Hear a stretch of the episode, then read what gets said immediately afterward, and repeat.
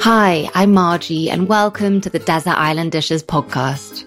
This is the podcast where every week I ask my guests to choose their seven desert island dishes. These range from finding out about the dish that most reminds them of their childhood, the best dish they've ever eaten, and of course, the last dish they would choose to eat before being cast off to the desert island. Don't forget to subscribe, rate, and review the podcast as it really does help to give the show a little boost. And for that, I'm always very grateful. By now, you will know that I love MasterChef and how much I love Japan. I'm also obsessed with Radio 4's The Kitchen Cabinet, so this week's guest was really exciting for me. Tim was all geared up to cook me all of his choices, and in a complete moment of madness, I set him straight and told him he didn't actually have to cook the dishes. Seriously, what on earth was I thinking? Note to self if Tim Anderson offers to cook for you, always say yes. I will continue to kick myself while you enjoy this week's episode. My guest today is Tim Anderson. Tim, at the age of just 26, was the youngest ever winner of MasterChef. Since winning back in 2011, Tim has carved out a very impressive career in food, working as a chef, a consultant, and a food writer. He is, much to my enormous envy and admiration, a staple of the Radio 4 food panel show, The Kitchen Cabinet. Tim has said his proudest career moment to date has to be the launch of his first cookery book, Nanban, Japanese Soul Food, and the opening of his acclaimed restaurant of the same name in the heart of Brixton. During his time on MasterChef, the judges declared that Tim gave them the best culinary explosion they had ever seen on the show. Welcome, Tim. Thank you very much. Thanks for having me. I mean, me. that's a pretty impressive statement coming Yeah. from the MasterChef judges. I think there may have been a few literal explosions. um, if memory serves. I have to say that when we were setting this up, you seemed to be under the impression that you had to make me each of the seven desert island dishes. And I've been kicking myself ever since for setting you straight because I could have been tucking into a Tim Anderson tasting menu. You know what? I think I might have one of them in the fridge, unless my wife took it to lunch. Took it, took it to work for lunch. That wasn't me fishing, by the way, but that is an excellent result. so, despite the heaps of praise piled on you by the judges on MasterChef, you say that looking back on the experience, you're sort of slightly embarrassed by your experience. Is that true? Well, yeah. I mean, I'm proud of it, um, and it was a lot of fun, and I would love to do it again. Like, I'd love to actually, if somebody said, you know, we're having like a an all stars Master Chef, which I really think they should. oh do. my God, they should definitely do that. I would do it in a heartbeat because I don't really care if I win or lose. I never did, and that's probably not the right attitude. But that just meant I had fun the whole time, Mm. and I did my best. and ultimately, probably contributed annoyingly to everyone else's, you know, but you won. well, yeah, the thing is, like, you don't necessarily have to be the best chef. You just have to be the one that makes the fewest mistakes because that's how you go out. yeah. But yeah, no, it, it's a little embarrassing. I can't watch the show that I was on. Like, I have DVDs of it that they gave me, but it's just the like I made so many mistakes and did so many stupid things. But also so many amazing things. E some, yeah, a few. But don't, don't you think that's sort of the age that we're living in? Everything is documented, whether it's just on a blog or in print or on TV. And so it's, Yeah. it's sort of, obviously we're all going to have natural evolutions and growth, but it's all Yeah. documented, which makes it quite stressful to sort of be able to look back on. It's That's not true. something our parents ever had to deal with. Yeah, I mean, I don't. I, I think a lot of people are the same. I don't even like to look back on almost anything I've done. No. Uh, uh, after a few years, even because I just think, man, that was not good enough. I Yeah. because you're always improving. Yeah. So you look at the things that you did before that maybe you were proud of, and some of them you're not so proud of anymore. But also, that's interesting that you say if you went and did it now, obviously, you know, you'd be way better. You're, you know, you've had Yeah. all this experience, but but wouldn't there be so much more pressure? Like you have something to lose this time, whereas That's you didn't true. before. Yeah, I have a more of a reputation. Yeah. I guess. But no, it's, it still doesn't matter because it's fun. Like, it's fun to compete. It's fun to kind of like pull out every you know every trick in the book that you have. Try to put on a show because Yeah. that's what MasterChef is. Is it's TV. How can we make this happen? I want this all star lineup to happen. I don't know. I've I've I've told them a million times they Okay, should do this. We'll start a campaign. so you grew up in Wisconsin, and we're now going to start with the first desert island dish, and that is the dish that most reminds you of your childhood. Okay, so I've thought about this, and I figure I had to go with the one that gives me the most sort of emotional response because there are a lot of dishes that like are nice and comforting, remind me of home. But the one that really takes me back is Wisconsin bratwurst. Oh, right. So we have a certain kind of bratwurst from Wisconsin. There's a lot of German immigrants that came there, and the bratwurst in Wisconsin are a little bit different from the German ones. They're a coarser grind, and they've got a lot more seasoning. Like they're saltier. They're they've got a lot of marjoram and nutmeg and fennel in them. And I just had my butcher make me some recently for a thing I'm working on, and I tasted it, and it was like being back home in Wisconsin. Oh, that's like so nice. it- they yeah there's something about the texture as well like the way the, the casing snaps and you, oh you cook them in beer before you grill them you like poach them gently in beer with onions so they have that beery malty flavor Yum. And Yeah, what would you have that in a bun like a hot dog? yeah and then the rest of it is you, you have it just like a normal hot dog or bratwurst whole grain mustard ketchup sauerkraut have some sauerkraut on the go but it's the it's the sausage itself and that juicy salty porky flavor Yeah, really that takes me back yeah You said that when people think of American food, they tend to think Southern food and burgers and hot dogs, but there is much more to American food than that, isn't there? Yeah, there's so much more. I think that it's the immigrant communities that have sort of settled in different places and and mix with the local produce and other local cultures, basically. So we have like everything sort of gets like warped from its original source material, I guess. So we have another thing from Wisconsin called Kringle, which is a Danish pastry that's sort of filled with jam or a nut paste and then formed into a ring. It's like a it's like a giant. It looks like a giant donut, but made out of a croissant. Like Oh my god! So like like the original cronut. uh, like yeah, kind of, but not fried, Okay. Oh right. baked. But it's and you serve it like a pie. Like you slice it up. Anyway, I went to Denmark years ago, and I was like, we have this Danish thing in my hometown called Kringle, and they were like, oh, we have Kringle here, and they brought me this thing that was not a Kringle as I know it. So like something happened on the boat or you know after many generations of Danish people living in Wisconsin that what was called Kringle became something new and and American that Yeah. wouldn't be recognized in Denmark. So yeah, Amer- America's got a lot of stuff like that. Just little, and you wouldn't ever know about them unless you went to these places. Like Yeah. you don't really get Kringle outside of Wisconsin. No, I've never heard of it, but I love I love that like the evolution of food where you can actually see it going from one place to another and Yeah. then it gets tweaked and adopted. Have you seen Ugly Delicious, the Yes, Netflix show? So yeah. one of the there was an Italian chef on there who said that if American Italian food was in Italy, it would just be thought of as another region of Italian food. That's like so it wouldn't be thought of as inauthentic. It would just be a different type of Italian food. Yeah, that's so interesting. Yeah. Yeah.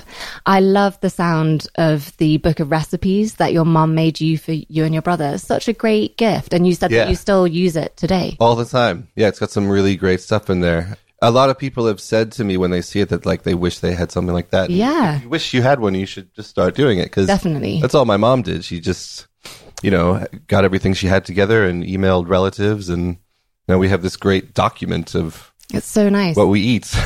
All of the recipes in there um, sounded delicious, but I have to ask you about the um, candy bar salad because that, I mean, that sounds Right. like one for the salad dodgers out there. yeah. Well, that okay. So that's chopped up Snickers bars, Yeah. green apple, and Cool Whip. And Cool Whip is like a weird gelatinous pre-whipped whipped cream thing that you get in America, sweetened, um, just In in mashed can? together. No, in a tub. Oh, right. Okay. I can't remember how the. I think it comes frozen. You have to like thaw it out. Oh, right. Okay. It's quite weird stuff. Almost like a mousse. But anyway, it's just that mashed up. I think, you know, it doesn't sound good.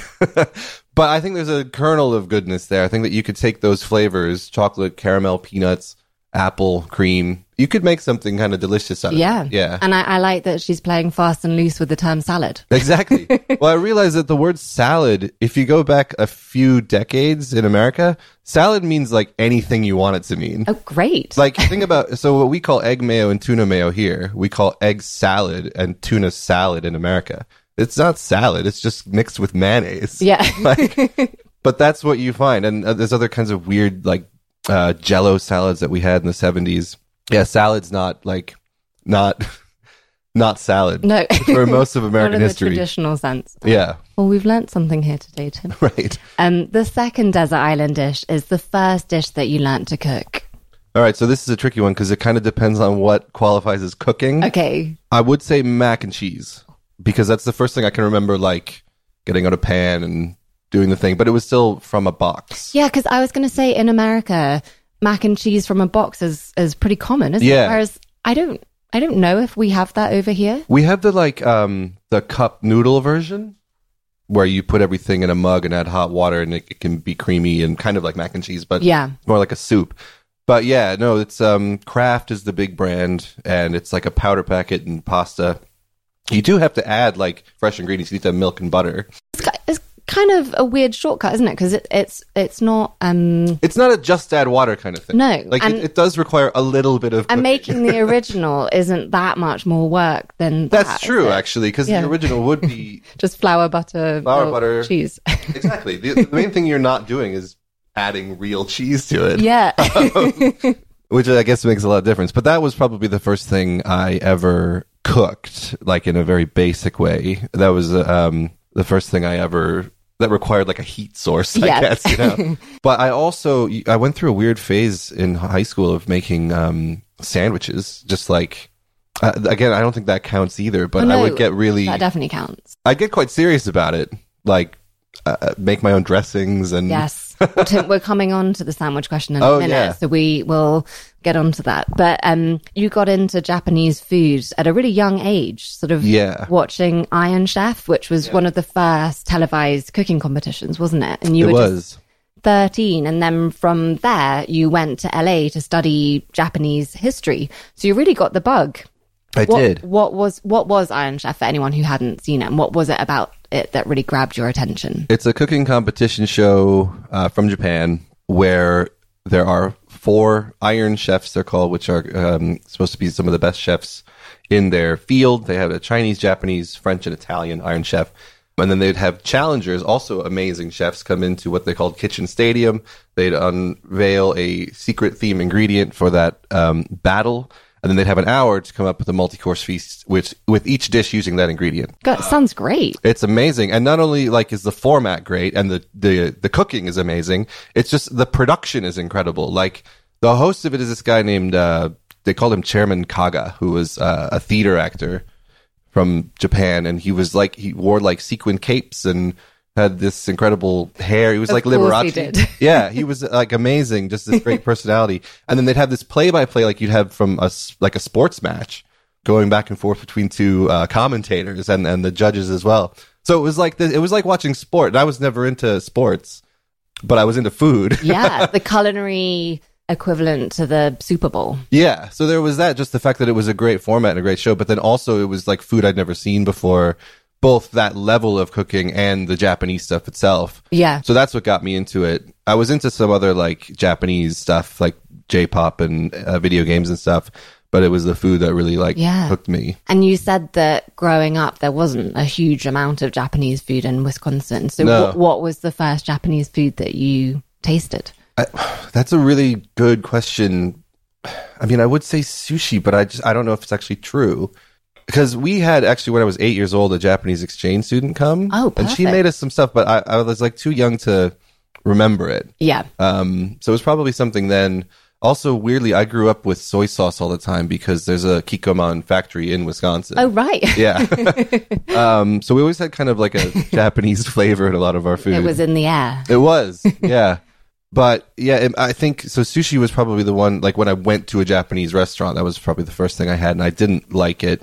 Really? No, not at all. At first, it was like the. It was mainly the seaweed, the nori. Like I just that was not a flavor I was at all familiar with. Yeah. or a texture. So yeah, I, I eventually like acquired the taste for sushi, but I always m- was more into the sort of soul food izakaya stuff like fried rice and yakitori, and always loved udon and soba noodles. Yum. This was a mistake to record this before, before lunch. Sorry, I could probably Um, knock up some noodles actually. The third desert island dish is the best dish you've ever eaten. kind of a tricky one because it depends on how you define the best dish. There are three dishes that I thought were so beautiful that they almost made me cry. Oh my goodness, tell us about that. One of them was seared foie gras with strawberries at this French restaurant at the Imperial Hotel in Tokyo, which is one of the first like nice meals, fine dining meals I ever had. That was uh, incredible, incredible dish, just perfectly balanced. Then two others were at the Fat Duck, the snail porridge, which I didn't think. I thought it would be good. I didn't think it would be amazing. Re- it, it's amazing. It blew me away. like just the the flavor and the texture and everything. Not what I expected it to be like. I thought it would be quite weird, but actually, it's just a kind. It's almost like comfort food. Really? There's a lot of garlic and mushrooms in there, and, and the oats, like the texture of that's really comforting and soothing. That was a beautiful dish. And then the Sound of the Sea, which is the one that they serve with the iPod that plays Sound Yeah. of the Sea, that also was like amazing. I didn't think that would be as affecting as it was because I don't even really like the sea. But, um, uh, but it was also just a really flavorful, beautiful dish. That's so cool. Yeah. Because those um, fat duck dishes are ones that you do hear a lot about. So it's really nice to hear. I, I haven't been, it's Mm. my sort of um, bucket list, but um, it's really nice to hear that they live up to expectation. 'Cause Yeah. with all the hype, you worry that maybe it wouldn't, but they are amazing. No, it is. It, the Fat Duck is kind of like a, a very special, unique place because they really just don't. They execute everything so well, but also they don't like hold back. They they, they don't make any um, effort to sort of rein themselves in. If they have a crazy idea, they just really go for it and they do it right, and it, it really works. That's so fun. Yeah, and not a lot of places have the balls to do that. You know. Yeah. and and the fact that you know when you're eating something that someone's had a lot of fun creating it, I think that probably Yeah. makes it taste better. I don't yeah know, you can but- like it's it's a cool place and it's a um i feel like everybody should go there once in their life if yeah. they can Okay, you've convinced Sorry. me. It's, ha- it's happening. yeah but actually like so those are the best dishes like experiences i probably had but they're not the my favorite foods like the best they're not the things i crave Yep. so the best dishes like i don't know that's a much harder thing because it would be something like a bowl of ramen Yep. that I could eat weekly or even daily, you know. Those are also the best dishes in different Yeah. ways. That's why it's a very hard question to answer. Yeah. Isn't it? Yeah. so after graduating from college, you moved to Japan and you lived there for two years. Tell us about that because you were teaching over there, weren't you? Yeah, it was basically a working holiday. Anybody who is graduating from college, university, you don't know what to do with your life, you should probably go to Japan because it's just fun. Yeah. They pay well and like it's a great experience. And what were you te- you were teaching English? English, yeah. Yeah. And as an assistant, like it's a really easy, silly job. Yeah. Can you speak Um, Japanese? A little. Yeah. I, I was much better when I lived there, but I've forgotten a lot. Wa maji desu. Very good. Yes. Yoroshiku onegaishimasu. um, yeah, no, I've forgotten a lot, but I can still read menus and stuff, and that's, That's what important. matters. Yeah. Yeah. And so whereabouts were you? Like had you had you been before you decided to move there? Yeah, I went on a like a, a package tour when I was 18, just after I graduated high school. It was like a graduation present from my parents. That's a good graduation present. Yeah, it was amazing. My dad came with me and, and one of my best friends. So that was for two weeks, and I got a little bit, you know, got to see Tokyo and Kyoto and just sort of, you know, just barely scratched the surface. Then I went back in 2005 on a research grant, study local food museums, which was amazing. Uh, and then, yeah, I, I moved there in, when was that? 2008? Six? Six. And I came here in 2008. But I, I lived in Fukuoka Prefecture in a city called Kitakyushu, which is in the south. It's on the island of Kyushu, which is like, I'd never been there before. And that is amazing. That is, it's very different from like Tokyo or Osaka or anything in the middle. It's much kind of more rough and ready. Okay. Yeah. I mean, Fukuoka is a really like big modern city. It's always listed as one of like the best places to live in the world. But the food's incredible, like down in, uh, everywhere in Japan, but I think especially in Kyushu, you get a lot of um Because like are, are there regional variations? huge. Yeah. Yeah. And there are a lot of rivalries like Italy or France. But in the south you get a lot of surprising like foreign influence. There's a lot of Chinese and Korean sort of expat communities there. Um, there's a history of Americans being there because of naval bases that are around the south. Yeah, of course. Yeah, there's a, a very old history of Dutch and Spanish traders and Portuguese. So you get a lot of very interesting kind of weird food down in the south. Yeah. What was the weirdest thing that you encountered? Probably basashi, which is uh, horse meat sashimi, which is a specialty of Kumamoto, which I didn't really like at first, but I went back and I had it a few more times and I actually quite, I really like it. So, so literally raw, Raw horse. But they raise the horses the way you would livestock. Like, yeah, Yeah, they don't it's not just, just like, like- shoot a horse and, um, It's not My Little Pony. No, no. Uh, so the the meat's like really well marbled, and it's really like got a clean, fresh flavor. And you have it with uh, thinly sliced onions and shiso and ginger. It's it's really nice. And also, I think because I've um, had horse a variety of other ways, and I think raw is one of the best ways to have it. Oh, really? yeah, it can get quite tough if you cook it even a little bit. So Okay, that's interesting. It's so interesting, isn't it? How different countries we like. Sort of when you when you said that, I sort of gasped about about the horse. But I mean, it's just it's just a different cult. There's no Yeah. there's no wrong or right, is there? just it's no worse than eating any other no of course, mammal. Of course not. It's just strange. I like. It's just my reaction is kind of interesting because why? Yeah, no, I mean, also the fact that it's raw Yeah, yeah. will put people off. But Yeah.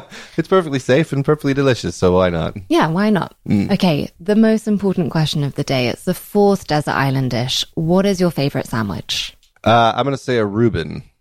The Reuben sandwich is an excellent sandwich. It's one of the only sandwiches that you can that is a meal, like a you could have it for dinner. Yeah. It's I not like a lunch how- sandwich. I like how you're sort of doing a sales pitch for the sandwich. Like, well, um, but no, it is an excellent sandwich. yeah, and it's it's like something you could have with coleslaw, and that's your dinner. Like most sandwiches are not substantial enough; they don't have enough flavor to really. They're a, a lunch. Okay. Oh, right. You know, okay. I- I think, but yeah. not a Reuben. daytime meal, not a dinner. A Reuben is a big pile of meat and sauerkraut that and cheese that happens to have bread on either side of it. Like it's it's amazing. The Reuben. was that um, one of the sandwiches that featured in your teenage years? yeah, we had Reubens quite a lot growing up. They were kind of a treat though. Like like I said, they're not like a, a normal day to day Yeah. sandwich because they're so kind of over the top. and- Yeah. You couldn't have one of them every day. No, I mean my favorite sandwich as a normal go to sandwich would be a club. Also, a great, a great sandwich. It's a great sandwich. It's also like a cut above because it's it's got various elements and it's got the bread in the middle and it's toasted and you have to put a bit of effort into it. So yeah, I love a club. I wish you could find clubs on more menus like in London. Yeah, because in America, that's you see them on most menus. Yeah, you go to a Yeah, diner, you go to a deli, delicious. always get a club sandwich. Mm, and they're quite hard to mess up in that sort of setting. So yeah, Right. They, there should be more of them. Yeah, as long right. as they've got enough mayo and enough salad and enough bacon, they're a great sandwich. Yeah. It doesn't even have to be good bread. no, no. In fact, It should be bad bread. yeah, yeah. so after two years in Japan, you moved to London, but you weren't actually working in food at that time, were you? What were you doing? Oh my god, that's a long story. So when I first came here, I got the only job I could get, which was um, as a travel agent for a company that focused on Asia. So I was meant to be their Japan, one of their Japan specialists. They sent me to Burma and Thailand and Taiwan to do recce's there. So that was my first two months in the UK was not in the UK. I moved Okay. here and uh, immediately went back to Asia actually. And then when I got back, they made me redundant. oh, Um, so because it was the financial crisis, it was 2008, and also there was um, all kinds of political and terrorist problems in Asia at the time. So I was out of there, which is fine. I didn't want to be a travel agent. yeah. um, but I was unemployed for a while. Then I finally got a job as a beer salesman. oh, Yeah. And that lasted a little while. I, it was a very tough gig. I'm not a very good salesman. And then I went on to be a beer buyer at a supermarket and then I ran a pub. oh, so you um, did all sorts. Yeah, mainly with beer. And and moving to the UK was was that any way influenced by the sort of UK food scene or was it? I didn't know. Any, no, Okay. I mean, I came here because of my wife. Okay. She's English. We met in Japan. And looking at different kind of visa situations, it seemed like it would be easier for me to come here. Okay, So yeah, came here and I, I honestly like I knew almost nothing about the UK. um, I knew all the stereotypes. it's very brave. Well, yeah, I don't know. I was mostly worried about the weather, Oh, which I still hate Yeah, to be honest. um, sorry about that. I'm not used to it yet after after 9 years of being here. But the food was it's great. Like I always really loved beer and cheese. oh, you've come to the right place. Well, yeah, Yeah. And, and that's a Wisconsin thing too. So I knew, like, when I first found out about a plowman's lunch, I was like, this is all I need. Hello, yeah. I found my country. A bit of pork pie, a bit of good cheese, good bread, and a nice pint of ale. yes, you're so right. A Very, is. it's a great thing to Yeah, eat. We should talk about them more. so then you entered MasterChef, and as so many people's stories go, you sort of entered on a whim and never really dreamt that you would get on the show, let alone. No, there's thousands of applicants. I didn't. It, it's an easy thing to do. Like you fill out this application online, and like it, it- like it's easier than applying for a driver's license. Yeah. like it's, Then you just so- forget about it. Exactly, and like y- you never think that something like that is going to go anywhere. You think, oh, that's for the other talented people who Yeah. who do it. So when I got a phone call, I got a phone call maybe a month or two later. I was really surprised. Uh, and then it just went from there. Yeah, did an interview and then an audition. It's crazy. Yeah, and then yeah, the the show itself.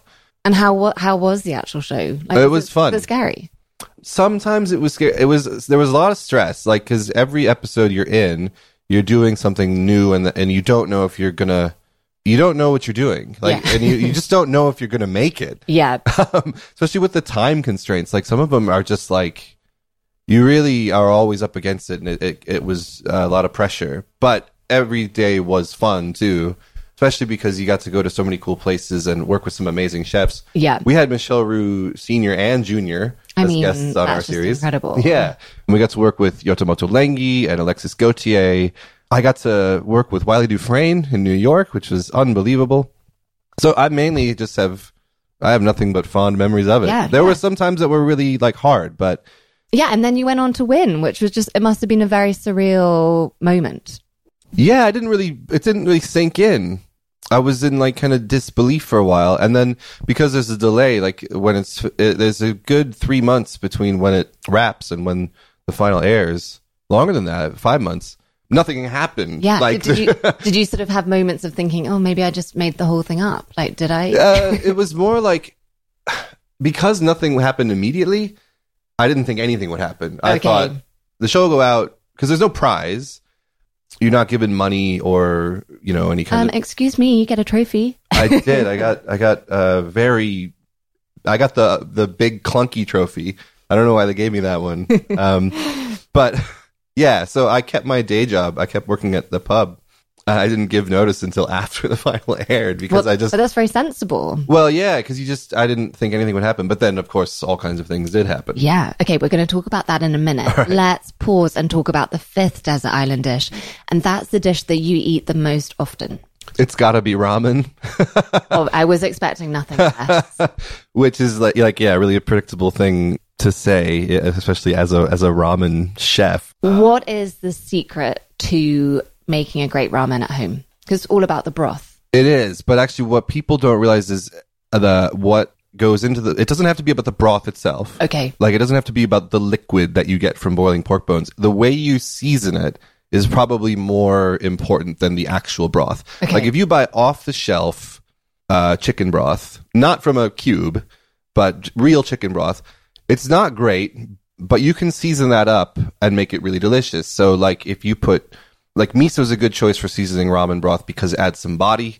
Soy sauce and mirin combined, so you get a bit of sweetness with the saltiness putting a little bit of dried mushrooms in there to sort of amplify the umami, um, and then always putting a little bit of fat on it um, for texture and also for extra aroma and flavor. So like melted duck fat is great right, on ramen broth. A little bit of sesame oil, some of the like just a nice rich, Yeah. oily fat flavor will make a decent broth out of even like a very mediocre broth. You know what I mean? Yeah. Yeah, so that's that's really important. Also, I gotta say, uh, using decent noodles and cooking them properly. Like if you buy the fresh egg noodles from a supermarket, they're usually like too soft even to begin with. Like ramen noodles should have a lot of bite. They should have a lot of bounce. Okay. Um, and I always say, if you're shopping for ramen noodles and you can't get fresh ones, which are hard to get, the instant ones are usually better than the dried ones. Weirdly. interesting. Yeah, Yeah. because they start their life as like a good noodle, a good fresh ramen noodle, and then they get fried, and that instantly dries them out. But they retain their kind of structure. So as long as you use those and don't overcook them, keep them nice and firm, you'll have uh, good ramen at home. Those are ex. I mean, yeah, I feel overwhelmed with those excellent tips. and if you have good broth and good noodles, that is 90% of the ramen battle. Then you add some spring onions and an egg, and you're having great ramen. yes. Where, where's the best place you've ever had ramen? Ooh, ever had? My God. Most people ask about in London. Oh, sorry. No, which I always have a. I'm ready Oh, to well, go with the can, answer. well, I, I'm happy to hear that answer. well, nanban, of course. oh, yeah, well, of course, of course. That goes without saying. No, uh, Kanada-Ya is great, uh, and I like tonkotsu as Yes, well. They're yeah. they're really good.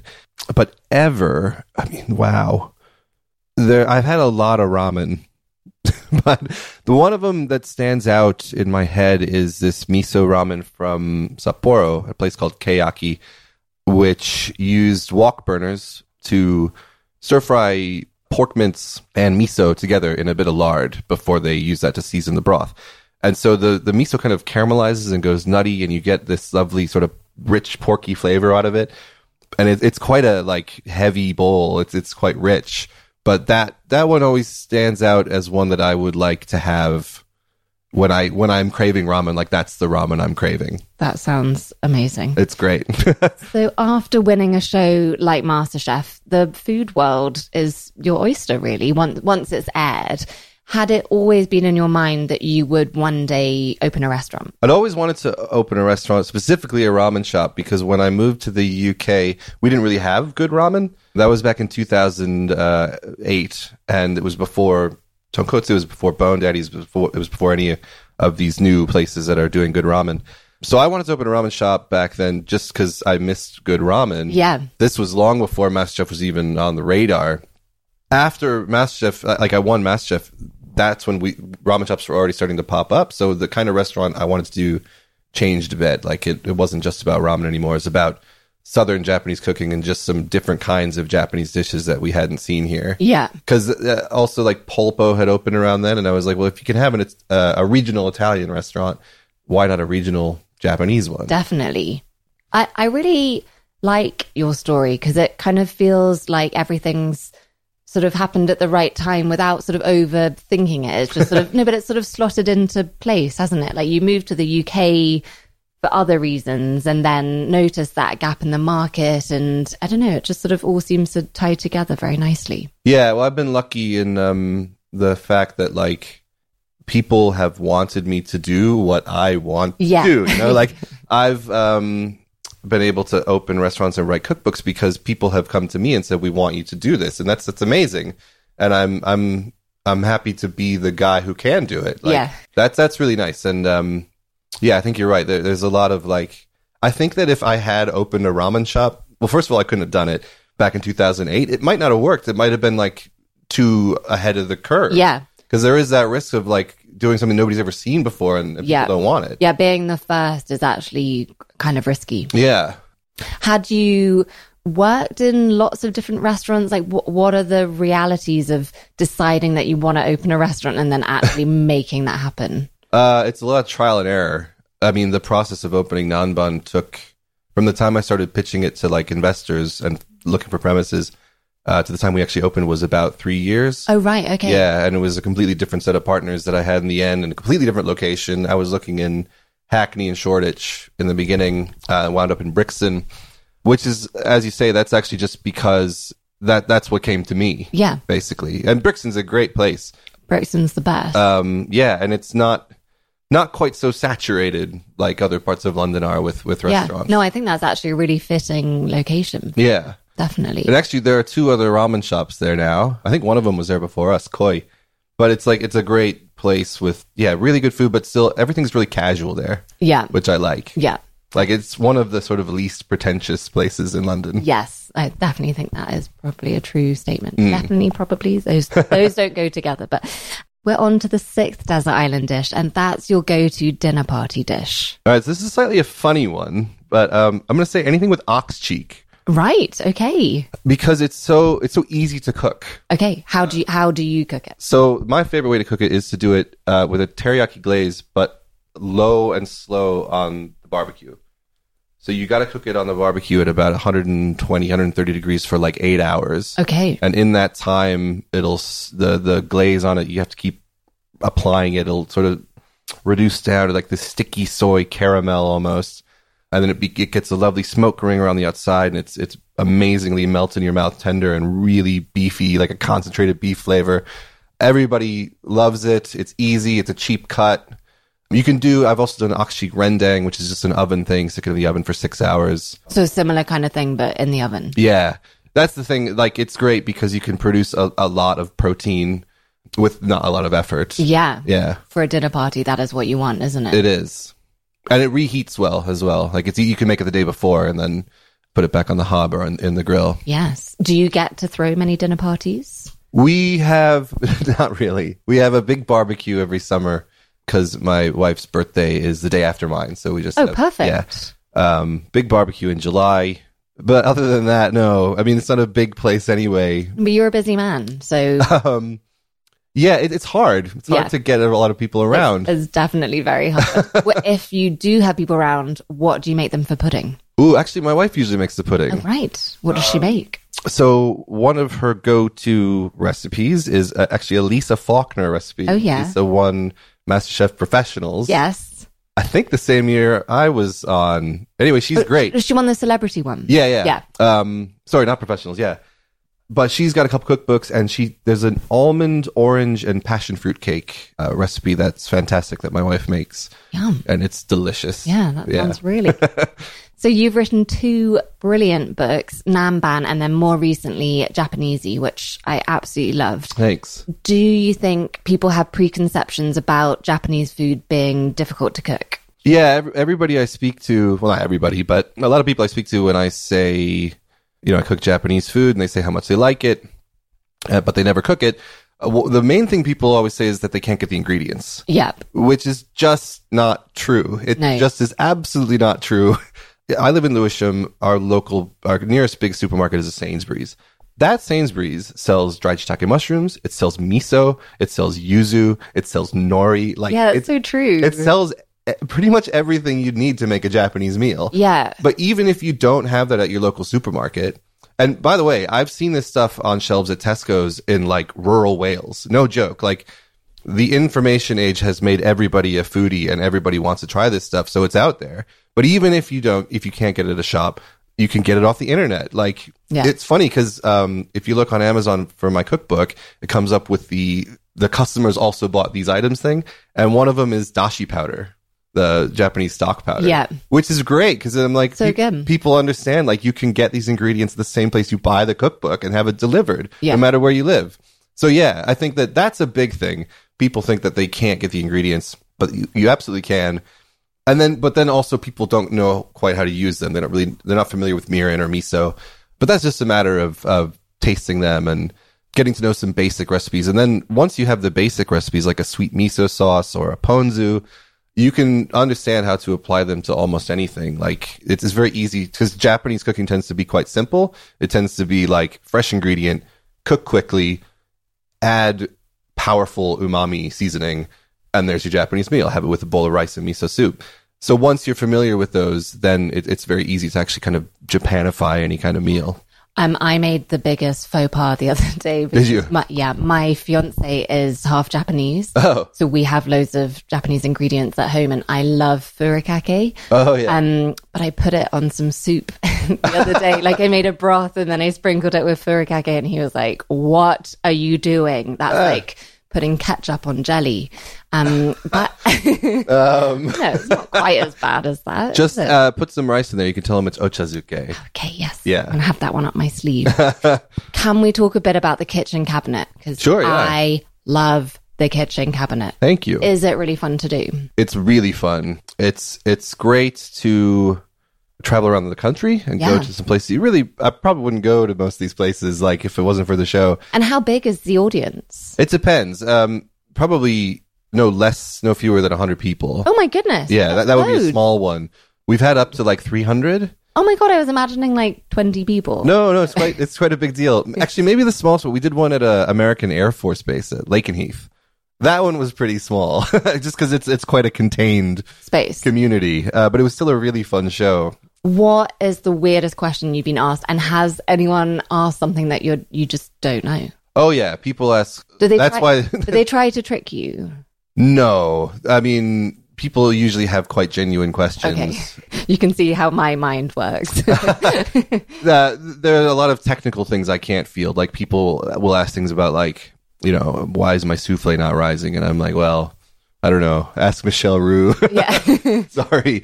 But yeah, mostly the people want pretty basic cooking pointers and, and those are always good. I think the weirdest one I ever got was there was a couple in Dover who asked, uh, it was a, a husband and wife and husband said, I like to drink white wine and my wife likes to drink red wine.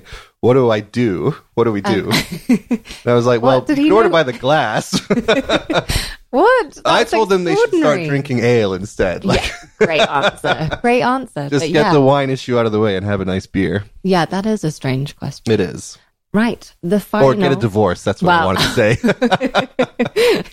Very Radio 4. yeah. Um, the final seventh desert island dish is the last dish you would choose to eat before being cast off to the desert island. Right. So, and on the desert island, you're, it's like castaway. You're just eating fish that you can Yeah. catch. Right. So not fish, probably not coconuts. I think honestly, I'd have a plowman's Yes. because there's no way I'm going to get cheese and good ale on a desert island. So yeah, and, and I'd, I'd really go for it. I'd have I'd have the whole you know pork pie. I'd have good onion chutney, many cheeses. Got to be a sharp cheddar. Got to be a blue. At least one kind of washed dry, like a brie or a camembert. Bit of fresh fruit, like some pears would be nice, and good like brown bread. Yep. Yeah, and a lot of it. Yeah, yes. No, don't worry. We're, Yeah. we're going generous with Yeah. portions. Are you going to have anything to have for pudding or just going to leave it at the ploughman's? No, just the plowman. Yeah.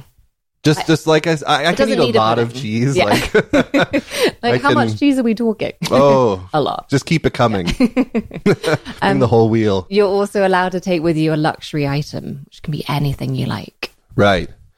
Well, don't know if it counts, but I'd probably bring my cat. I know you can. We've had lots of pets. Yeah, Bal- Baloo can de- definitely join the menagerie. Baloo has FIV, which is like HIV for cats. Oh right. Yeah, which is not a problem, but he can't go outside because he can't uh, encounter other cats. Oh my god, Tim. So if he was on a desert island, it'd be great because there's no other cats around and he could roam free oh my god, I kind of just want to send you to the desert island just specially for Baloo. with Baloo. Yeah, he might be overwhelmed. He's quite a, a homebody, actually. aren't we all, Tim? Thank you so much for letting us hear your desert island dishes. Thank you very much for having me. Don't forget to go to the website www.desertislanddishes.co for the full list of episodes, plus the recipes I've created inspired by each episode. Whilst I know you don't get to taste the guest dishes, I hope my weekly recipe helps to bring it all to life. Thank you so much for listening. I will see you next week. And in the meantime, don't forget to come and say hi on Instagram at Made by Margie. See you there.